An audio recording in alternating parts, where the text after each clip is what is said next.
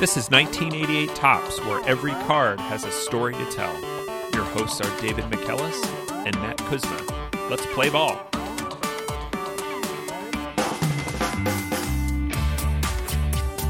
Welcome back to 1988 Topps. David, what's our card for this week? Our card this week is Pirates catcher Mike LaValliere, card number 539. Okay, Mike LaValliere, one of my favorites from my childhood as a Pirates fan. But before we get to Mike LaValliere, we do have some follow up from previous episodes. I pronounced somebody's name wrong. Hall of Famer Heinie Manush. Thank you, friend of the show Mark Simon, for pointing out my mispronunciation. My mispronunciation. See, I can't even say mispronunciation right. It's going to be a rough day. We got Mike LaValliere, who I think on a previous episode maybe was cut from an episode where I called him Lavalier. Was thinking of my high school ge- geography teacher, Mr. Chevalier. It's a different guy. Matt, did you know I was student of the year in geography? I believe it. It's, I believe it. It's on my LinkedIn. We'll get back to LinkedIn later on. I have endorsed you for geo guessing and Wikipedia rabbit hole diving. But now let's go to this week's card. And why are we talking about Mike LaValliere today?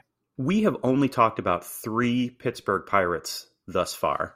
We're up to 110 plus episodes, I think, and somehow only three Pittsburgh Pirates. Teams with the fewest players thus far Pirates, Blue Jays, Astros, Cardinals. So we will have to cover a few more of those in the weeks to come. But have no fear, we're not going anywhere if we don't get to them within the next month, you're just going to be backloaded in 2030 with a year full of Blue Jays and Cardinals. So if you stick around, we're we're going to get to Lloyd Moseby.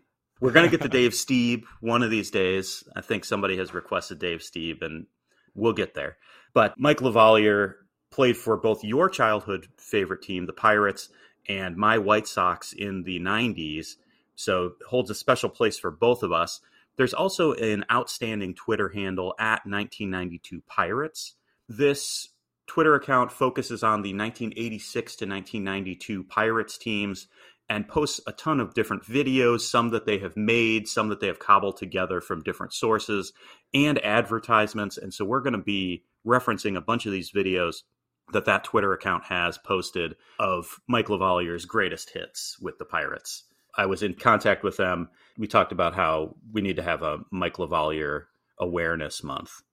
well, it starts today and it starts with this episode. So let's get to the front of 539. And here we have Mike LaValliere. This is a great looking card. He's on one knee, he's on full photo pose mode. His bat leaning against one of his knees both hands folded in front of him with batting gloves on. He's got the great hat. He's got a great smile. He's got a black warm up jersey with the bucko on the front.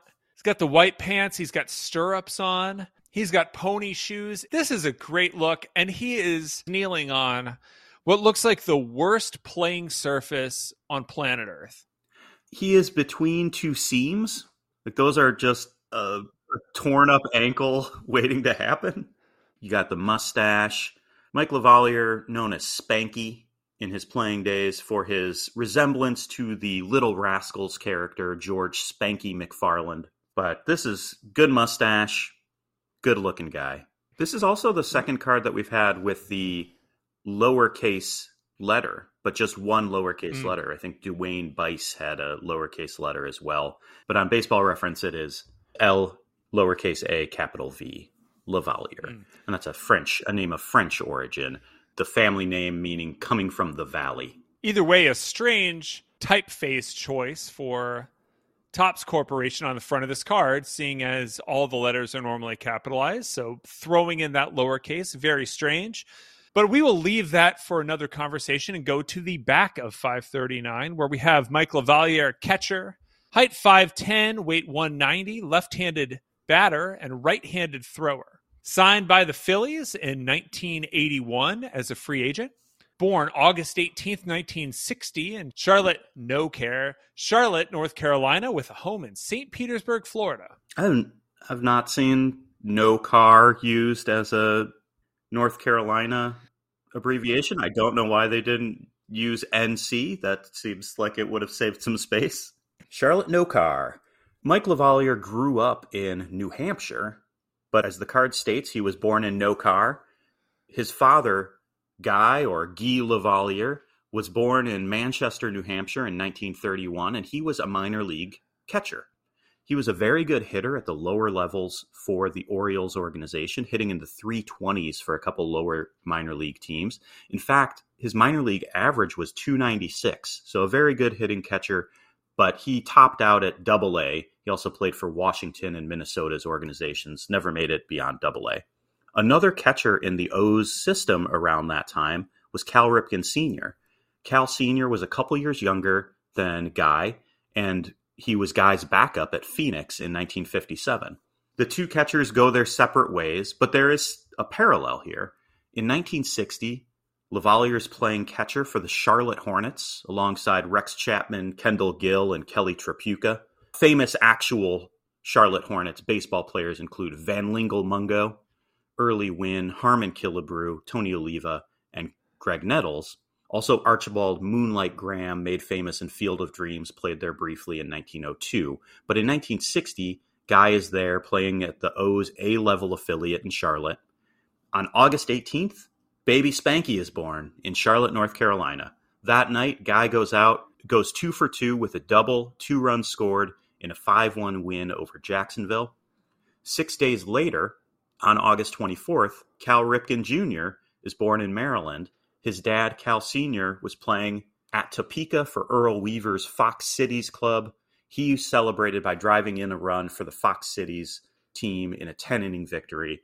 And neither of those big league dads played in Major League Baseball.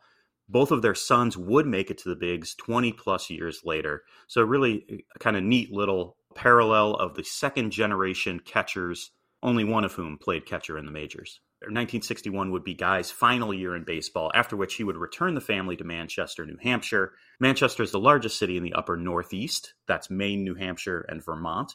Population over 115,000. Other famous Mancunians or Manchestertonians Adam Sandler, Steve Balboni, and Sarah Silverman, all three greats, grew up there. Also, Phenomenal Smith, not a phenomenal baseball player in the 1800s, but a phenomenal nickname. He was later a player manager for the Phenoms of Portland and later the Phenoms of Norfolk, teams named after him. With the Norfolk club, he discovered Christy Mathewson. And he got that nickname actually because as he got called up to the majors, he said, I'm so good, I don't even need the team behind me. His team went on to purposefully make a bunch of errors leading, leading phenomenal Smith to give up 18 runs in a performance that immediately gets sent down to the minors. He had a, a, long career. He was an okay pitcher, but for that one performance, uh, he earned the name Phenomenal Smith. He retired to Manchester, where he became a local policeman. Spanky went to Trinity High in Manchester, New Hampshire. Other alumni include Cy Young Award winner Chris Carpenter, Olympic race walker Joanne Dow, and Archbishop Lacroix of Quebec. While at Trinity, LaValliere was a multi sport athlete playing baseball, football, hockey, and soccer. He is listed on this card at 5'10, 190, but he never really looked like anything but a catcher. So it's interesting to think about him being a multi sport athlete. But all those sports, I think Spanky's size and shape could work out. He was nicknamed Spanky due to that resemblance to Spanky from The Little Rascals. Spanky McFarland was in 95 Our Gang films. I have a little side by side here of young Spanky and young Spanky. Yeah, I would say I say the resemblance is fine. I think the big thing is just it's just the baby face, right? So he's just got the baby face. I think the resemblance is good enough. I don't know if Spanky and the Little Rascals was known for being like kind of chubby I kind of got that impression with the nickname Spanky, but I always thought it was kind of an unflattering nickname. He just has a baby face. He grew that mustache, and he doesn't really look like a baby anymore, but still kind of has a little bit of a round look. Yeah, I would say catchers in general end up with nicknames like Pudge. All of them are named Pudge. Yeah, yeah. so many named Pudge. Pudge, Chunk, Spanky, Round Round Boy. In high school, LaValliere wasn't a catcher. He was a pitcher and a shortstop, and he was a really good one. His youth team won the Babe Ruth League World Series in 1976, and he was that tournament's MVP. He starred in baseball and hockey particularly, and when he was a pro, he would recall his greatest sporting memory was a hockey memory. Yeah, he said we were playing a team from Berlin, New Hampshire, and no team from Manchester had ever beaten them in hockey. There were four teams in Manchester and none had won, but we went up there and beat them. LaValliere had a hat trick and scored the winning goal in overtime, which sounds like a dream come true he grew up a fan of all of the Boston teams Celtics, Bruins, Red Sox. His first major league stadium visit was to Fenway, but out of high school, he wasn't drafted to play baseball. He had some Canadian junior hockey interest, and he had an offer to play baseball at a college in Florida, but he wanted to play both. So he decided to go somewhere that had both a baseball and hockey team. He went to UMass Lowell, and they were going to give him the opportunity to play both sports and he sort of got an opportunity. Mike thought he was a better hockey player than baseball player, but when he got to Lowell, he realized he wasn't even good enough for that Division II hockey team. Two of the three years that he was at Lowell, they were Division II national champs. They had a future NHL player, Craig MacTavish, on the team. And if you look at the notable athletes from this school, it's a bunch of NHL players, a, civ- a silver medalist in women's rowing, and Mike LaValliere. LaValliere said he would have maybe dressed for some games, but he was never going to crack the starting lineup. That pushed him over to baseball, which made his baseball coach happy because he didn't want his shortstop third base recruit to be lost due to a hockey injury. And he responded by starring for the Riverhawks. He's fourth in the school's record books for career batting average, fifth in career home runs, fifth in slugging percentage, and ninth in career total bases, and ranked in seven other categories in the record book in baseball for UMass Lowell. It didn't earn him a spot in the draft, though, but he was signed as a free agent by the Phillies, and he started in Spartanburg. His first year, he played 39 games, 18 of them at third base, and the rest as a DH. He hit 268 and he walked a lot. Throughout his career, LaValliere would walk more than he struck out almost every season. Didn't have much power at all, hit about 268 most of his career, and just got on base. But this year, he had a 413 on base percentage. Pretty good eye for a youngster. The Phillies also had a 19 year old catcher, Darren Daulton, who started at Spartanburg for them at, behind the plate. And those players would move up in tandem. Both of them moved up to High A Peninsula the next year. And this is the gives us the first part of our fun fact, which is, I dare say, an actual fun fact. Yes, the fun fact on the back of the card is that Mike converted from a third baseman to a catcher at Peninsula in the Carolina League in 1982. In spring training of 1982, Mike was moved to catcher. He didn't love the idea and said, What if I don't want to catch? And they said, Well, then you can just go home. So LaValliere found his new gear and found a new calling and moved behind the plate. He backed up Daulton, played 46 games at catcher, had 10 passed balls, which is kind of a lot. Daulton had 14 in twice as many games. But LaValliere dedicated himself to learning the position and getting better behind the plate.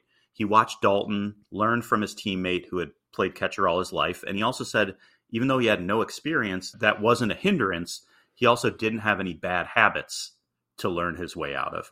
He credited his minor league managers, Rollie de Armas and PJ Carey, with helping him through the Phillies system. Both of those guys were catchers before their coaching careers. LaValliere was able to get at bats both as a DH and as the backup catcher. He hit 275, walked more than he struck out. Again, no power, only two home runs, and moves up to double A Reading the next year along with Darren Daulton. Daulton played 94 games behind the plate and LaValliere played 49. Daulton was the power guy. He hit 19 home runs that year. Spanky was the contact hitter. He hit 294 with only four home runs. 1984, he split time between Double A and Triple A. He only hit 252 at Reading, but does get a second part of that fun fact. Yeah, that he was named to the Eastern League All Star team at Reading in 1984. And he earned a promotion. He hit even better the second half of the year in AAA, 312. Darren Daulton hit near 300 at AAA as well. I like the story so far because it's the two players being moved up together in the same position and they're both getting better as they go along. And I think, as we know from previous episodes, the Phillies were wealthy in catching talent. LaValliere gets called up briefly, playing six games in September that year. He didn't get a hit, went 0 for 7. The Phillies had now LaValliere, Ozzie Virgil, Bo Diaz.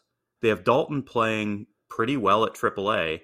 So, with this wealth of riches behind the plate, they decided to make a move. So LaValliere gets traded, or not, or traded, or released, or signed as a free agent. It's pretty confusing on his baseball reference page. December 3rd, 1984, he is sent to the Cardinals by the Phillies as part of a conditional deal. There's supposed to be a player to be named later. Instead, there is a headline Catcher Mike LaValliere must feel like a hot potato.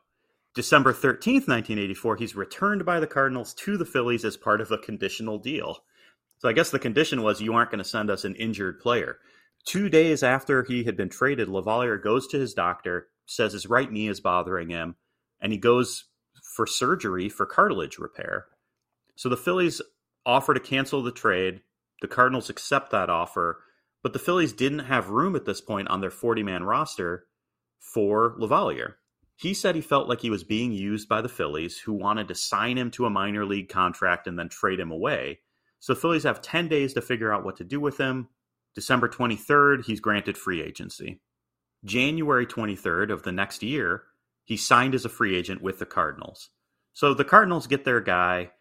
LaValliere gets out of Philadelphia. He didn't necessarily want to he wasn't happy about being traded. He felt kind of disrespected, and he said, Every time I go against the Phillies, there's something extra there. A little bit of a vendetta burning. That sounds great. 1985, he starts with the big league club with the Cardinals. He hits 147 in his first 11 games. Not so great. So he gets sent down to AAA and hits 204 for the year. This is 1985 where the Cardinals made the World Series, but LaValliere wasn't with the big league club at any other time that year. In 1986, he plays the full season with the Cardinals, though, and has a notable achievement in June. His first series against the Phillies, he said, I wanted to embarrass them. He hit his first major league home run in that series. So, knowing what we know about Spanky, not a lot of power. So, that burning vengeance against Philadelphia. He ended up hitting two of his three home runs that year against Philadelphia. The Cardinals fell off of, from their NL Champ 1985 season and were under 500 in 1986. Behind the plate, they had LaValliere hitting 234, splitting time with Mike Heath. Heath was even worse at the plate. He hit 205. LaValliere was really good defensively. So coming out four years after learning to play the position, he had 1.4 defensive war, which was 10th best in the National League, sixth best among all catchers. He also caught 41% of base thieves. So that third base arm translates behind the plate. That 41% caught stealing percentage was third best in the National League. He also had a 988 fielding percentage. And so going into 1987, the Cardinals are looking at their catching situation. They had traded away Mike Heath to the Tigers. So this leaves LaValliere and Steve Lake as the Cardinals platoon. Both of those guys were light hitting catchers. Both of them would need to be pinch run for late in games. And the Cardinals were looking for a change. Yeah. So in spring training, the Cardinals split their squad into A and B squads, and the B squad had games in the morning, and then the A A squad was having the regular spring training game in the afternoon. And on April 1st, the coach came out and told LaValliere and Andy Van Slyke that they weren't going to be playing in the A game in the afternoon. And Spanky is confused because Steve Lake had just caught nine innings in the B game in the morning. So he thought for sure he'd be playing in the afternoon and then realizes, oh, that means I'm getting traded. and according to reports, LaValliere and Van Slyke discussed their fate and their potential, and they decided there were two places they did not want to go Montreal and Pittsburgh. Pittsburgh had finished last the three seasons prior, losing 98 games in 1986. There's still this cloud of the drug trials looming overhead had a bad reputation as a team and even as a destination for players. It was kind of Pittsburgh in the mid 80s was not necessarily the the glitzy destination that a player wanted to go to. As we know from three previous episodes, we have the this way to the clubhouse that LaValliere was traded by the Cardinals to the Pirates with Mike Dunne and Andy Van Slyke for Tony Pena, April 1st, 1987. The circle of this trade is now fully complete, David. We don't ever have to talk about any of these guys again. I'm sure we're going to talk about Ex- all of them. Except we will a lot. the Cardinals got their guy. Their GM said in Tony Pena, we're getting one of the premier players in the game. Pena was a three time gold glove winner, four time All Star in Pittsburgh. He could command a pitching staff, he could hit, he was even a good base runner. And the Pittsburgh Post Gazette was not happy about the trade. Their reporter said, sorely in need of a starting pitcher, a first rate shortstop, and a right handed power hitter, the Pirates conspired to give away an all star catcher without obtaining any of the three. As it would turn out, they got a good power hitter in Andy Van Slyke, an all star rookie season of a great starting pitcher in Mike Dunne. LaValliere wasn't happy about the move, but he wanted to make the most of it. He was better able to accept this trade. So while he still had some motivation against St. Louis, he said there wasn't any malice there. He respected Jim Leyland and was excited about the team that they were building. Leyland said of LaValliere, if there's one thing I'm sure of, Mike LaValliere will not become a sex symbol. Wait, hold up. Hold on. Don't yuck people's yum, Jim Leyland. And this is from a Pittsburgh Press article that said LaValliere looks good playing. Oh no, they just they talk about Mike LaValliere's looks a lot. I think he's a cute guy. Look at that mustache. What's not to like? Exactly. Exactly. This team had been ugly in years prior, but they finished 80 and 82, much better than the previous 3 seasons. I like LaValliere's attitude coming into this as well. He said, I'm not professing to be as good as Tony Pena. I don't think I can make anyone forget Tony Pena. I'm not going to fill his shoes, just use a different pair. And that's what I remember about with Mike LaValliere is that he wa had a great arm. I remember that as the team got good in the late 80s and early 90s, that they were a good defensive team, and LaValliere seemed to fit in with that very well. And he wasn't a liability either at the plate or behind the plate. Oftentimes he was platooned with a right-handed hitter. In the early years, it was with Junior Ortiz and later with Don Slaught. And so you have a guy who can hit 280, make contact, take walks, and is solid behind the plate and solid calling a game. The Pirates didn't necessarily expect that they were going to get a gold glove catcher, but LaValliere had a fantastic season defensively in that first year, playing 121 games. He won the gold glove. And unlike some 80s award winners, he deserved it. In catcher total zone runs, he's on the all time leaderboard for his 1987 season. He was worth 15 runs behind the plate, 2.2 defensive war, led the National League in caught stealing 45%, turned 11 double plays, and had a 992 fielding percentage. On top of that great defense, the last line on this card, he hit 300. Still only a little power, one home run. He made good contact, struck out only 32 times. That one home run was off of Nolan Ryan. So, pretty good pitcher. Also, that season, he was inducted into the Trinity High School Athletics Hall of Fame. Similarly, big honor to National League Gold Glove. In 1988, the Pirates finished 10 games over 500, and LaValliere played in 120 games, platooning with Junior Ortiz. In April, he was the National League Player of the Week for April 24th, and he was hitting 404 through that date. Overall, hit 261 with two homers, a career high 47 RBIs, and walked 50 times with an OPS plus of over 100. And as we discussed in the Ron Karkovice episode, OPS plus of 100 is average for the league, but most catchers are well below average. So having an OPS plus over 100 puts him in rarefied air. Yeah, particularly for this short stretch of the late 80s, early 90s. 261, it's not so bad for a catcher. His 35% caught stealing was a little bit down, but he's still one of the better defensive catchers in the league. And only two seasons in, LaValliere had become a, a household face in Pittsburgh. Yeah, Giant Eagle, the grocery chain in the Pittsburgh area, started putting him in their ads, not just having him as a spokesperson. David, we've got a link here to a Giant Eagle ad, or as as I should say, the Giant Eagle, John Eagle, properly. There's no T in in Giant Eagle.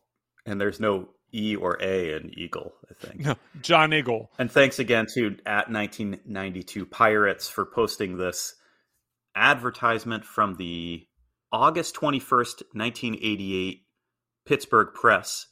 How to keep a catcher behind the plate. Yeah, I'm just going to let me read and describe this ad. So it's got Mike LaValliere there. It doesn't say his name, it just has him in a backwards hat and his chest protector.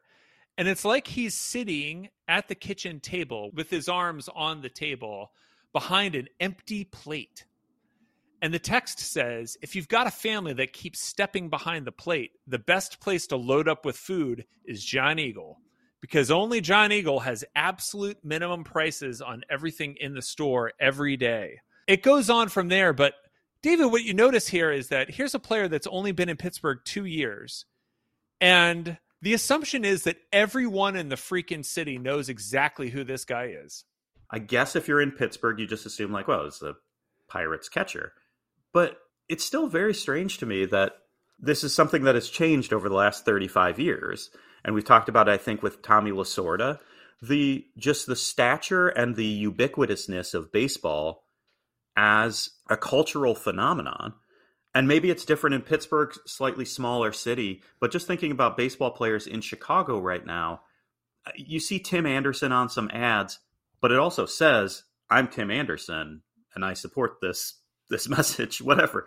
You don't just see yeah. like this ad with you would even expect it to say in tiny writing like Pittsburgh Pirates catcher Mike LaValliere or something. But there's nothing. It's just it's just Spanky here is also a catcher who normally has a mask on half of the time that he's playing. And he's that famous. This is not the four time winning Super Bowl champion Pittsburgh Steelers, right? This is not Terry Bradshaw on this on this ad, right? So it's pretty impressive. 1989 ends up being a down year as the Pirates finish under 500. Barry Bonds and Andy Van Slyke both had down years on a team with a lot of injuries. To that end, LaValliere tore a ligament in his left knee in a collision in April, which required surgery, and he ended up sitting out until the 4th of July. He only caught 18% of base thieves, but he hit 316 over 68 games that year. 1990 begins the three year run of Pirates playoff seasons. They brought in Don Slaught to be the right handed bat in that platoon at catcher and a second very good mustache to, as part of that platoon as well. Spanky hit 258 with an on base percentage 100 points higher than that, and Don Slaught hit 300. So the catcher spot was reliable in production. And LaValliere was truly a fan favorite by this point. What's not to like about a a friendly catcher who some might call squat, who plays great defense and puts the ball into play. And LaValliere spoke about his weight, which American culture loved to talk about, loved to tease players whose bodies were different. He said, My weight fluctuates between 195 and 205, but my height fluctuates from city to city. Sometimes I'm 5'7. In some cities, I'm 5'10 in the program because the scout who signed me listed me that way to legitimize the money he spent. Also, about his weight, Andy Van Slyke once said of LaValliere, he ruins it for the rest of the players. He's 40 pounds overweight, and he goes up and gets a hit. Then the guy in the stands with three beers who's 40 pounds overweight says, Hey, I can do that too. I, I don't know that LaValliere was 40 pounds overweight. I also don't know if 205 is is the correct weight for LaValliere in some of these cards, but we celebrate all shapes and sizes here at the 1988 Topps podcast and he was a style icon. No doubt about it. We have this tweet here from at 1992 Pirates that showed Spanky modeling lots of different fashions. The summer collection from Oscar de la Valliere instead of Oscar de la Renta. You've got LaValliere with a green baseball cap backwards. We've got the what looks like a starter jacket kind of look in the second one.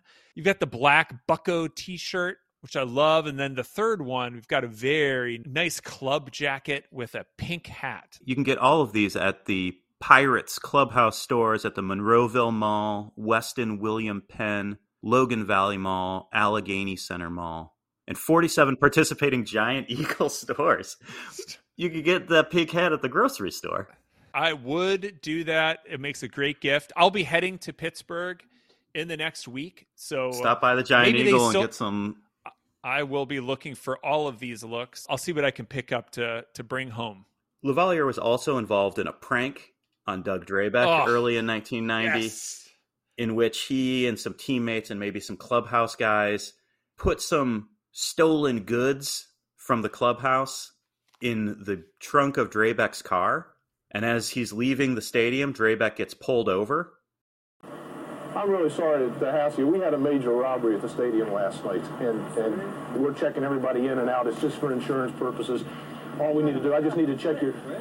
I know, I realize that. I'm sorry. Well, you need to Just we need to look in the trunk real quick. I really apologize. doesn't have a trunk, does it? We enlisted the uh, the services of uh, Mike LaValliere to, to make sure good. and prod Doug in case Doug, for some reason, said, I'm not going to do this. I really apologize. It's just insurance. I'm, I'm sorry. Are these yours? Holy cow, Dougie. Is that what Did you? this one? It's part of part of what was taken. Hell, Pirates won 95 games in 1990 and made the playoffs against the Reds. But LaValliere's first postseason didn't go so well. He went 0 for 6 in three games. He did have three walks, so he got on base some, but the Pirates lost in six games. Grandma's Red scorebook celebrates. 1991, LaValliere and Don Slaught still split time. Spanky hitting 289 with three homers and 41 RBIs, and the Pirates win 98 games that season, earning a spot in the NLCS again against the worst to first Braves. LaValliere went 0 for 2 with a walk in the game three loss, and then in game four, He comes in as a pinch hitter against righty Mark Wohlers. LaValliere hit 301 versus righties. Slaught, while right handed, hit 340 versus righties. So it was a little bit of an odd move to pinch hit him, but Jim Leyland was playing the general odds rather than the specifics of the 1991. The percentages worked out. With Steve Buechele on first base, Andy Van Slyke on second, LaValliere hits a single to right field, drives in Van Slyke. Buechele is thrown out, but the Pirates take the lead. And this is the first playoff hit for Mike LaValliere, a huge one for the Pirates as they win the game to tie the series 2 to 2. Spanky said of that moment, I don't know if my heart could take that 7 days a week, but I loved it. It was a matter of survival. It was very primitive to see the ball, hit the ball. That's all it was. And that was Spanky's mindset in the playoffs that year. Unfortunately, he played the complete game of Game 7, going 1 for 3 in the loss that sent the Pirates home in 1991. In 1992, the last hurrah for this Pirates run. Prior to the season, Mike signed a three year deal that was worth around $6 million. And that's a lot of money for a catcher in Pittsburgh. He had a major career highlight that year, too. He made it to the championship game of the locker room Nerf basketball tournament. Andy Van Slyke had installed a Nerf. I've seen it called a Nerf hoop, but in the video, it looks more like a I don't know, like a half size basketball hoop. The ball seems to bounce better than a Nerf ball. He installed this in the clubhouse, and there were these intense tournaments. And in one of them, LaValliere beat Bonds, Bonilla, and Van Slyke before facing Curtis Wilkerson in the finals. And there is audio of Marv Albert calling the shots. Lanny in the first quarterfinal. It's Bobby Bonilla against Mike Lavaglia. Bonilla rims the basket. Spanky with a shot at the win. Yes! The University of New Hampshire Wildcats, the first team in the Final Four. That's right, ladies and gentlemen. These games looked intense. They apparently were so intense that they led to disputes and teammates refusing to talk to one another. But a good way to keep that competitive edge going throughout the season, and definitely something that you would see on a winning team in the clubhouse rather than a losing team. So, a good sign of the team working well together. On the field, LaValliere had a down year, hitting 256 in 95 games but they made it back to the playoffs and made it back to face Atlanta again in the National League Championship Series. Once again, LaValliere didn't have much success at the plate in the playoffs, two for 10 in three games with one run scored. But most notably, he was behind the plate for all of game seven and for the play that was the last play that I was a fan of the Pittsburgh Pirates. In the bottom of the ninth, up 2 1 with the bases loaded and two outs, and Francisco Cabrera at the plate. The unlikeliest of heroes wins the National League Championship Series for the Atlanta Braves. Francisco Cabrera, who had only 10 at-bats in the major leagues during the regular season, singled through the left side, scoring Sid Bream from second base with the winning run.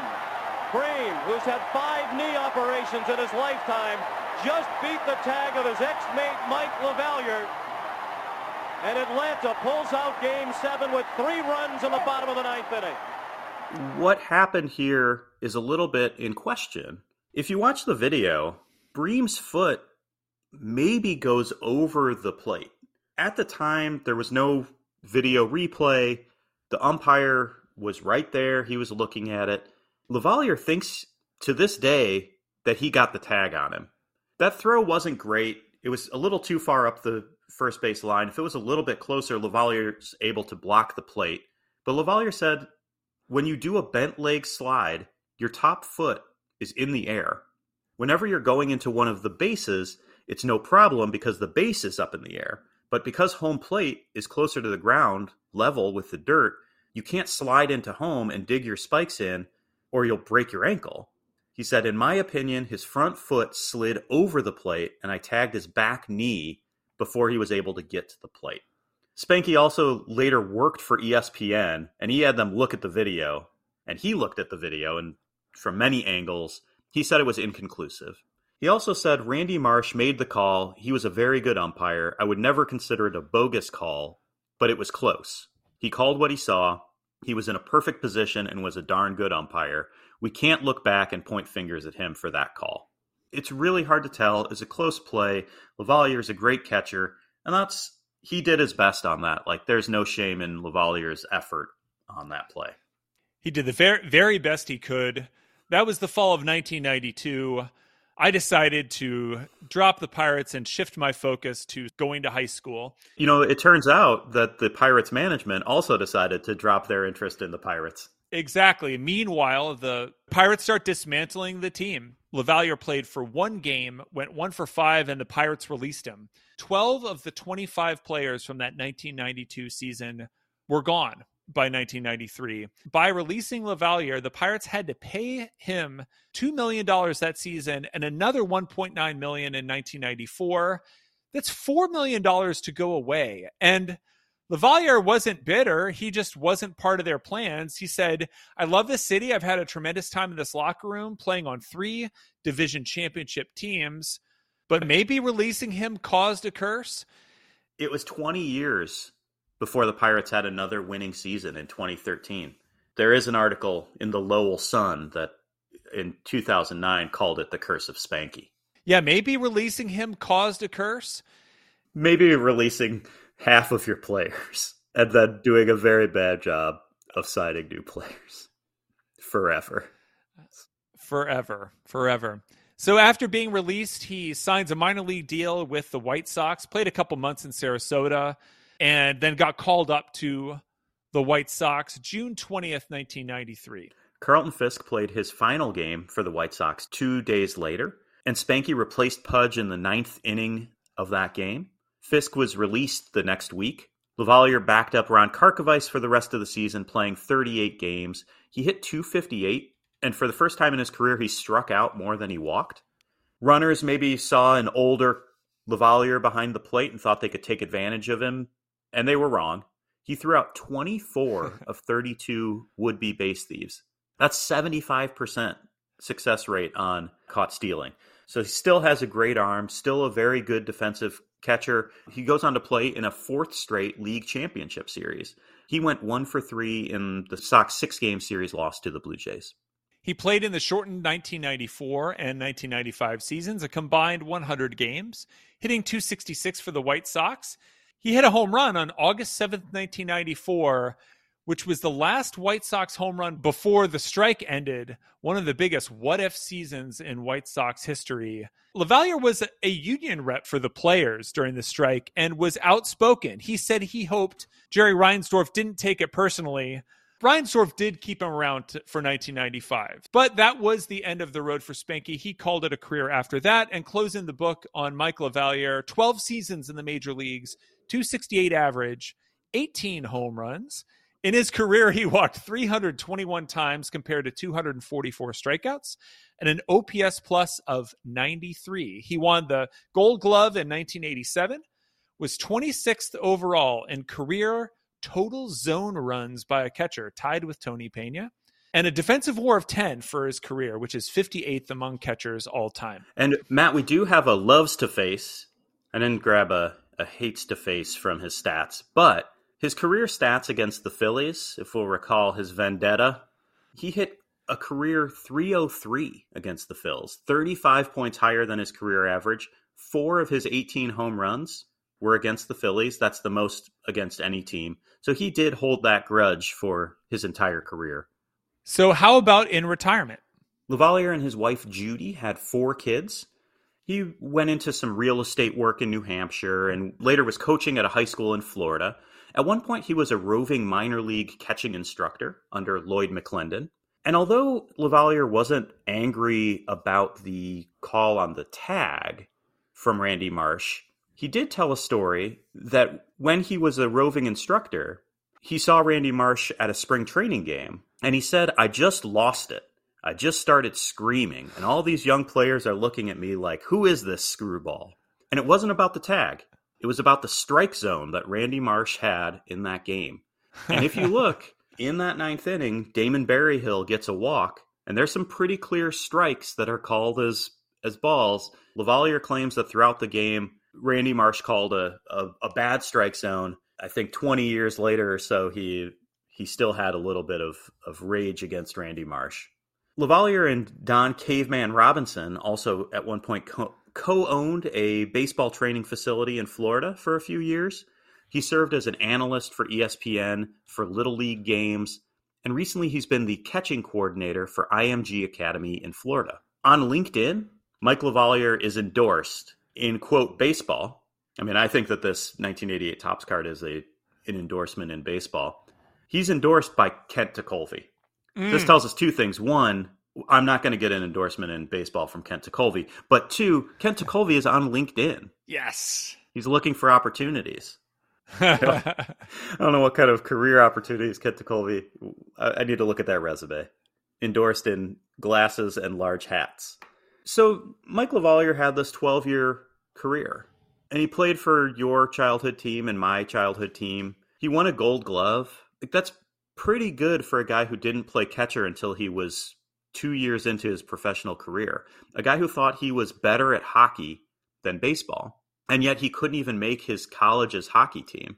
And he's a guy you really couldn't help but like. When he came to the White Sox, it always seemed like he played hard, he threw out base runners.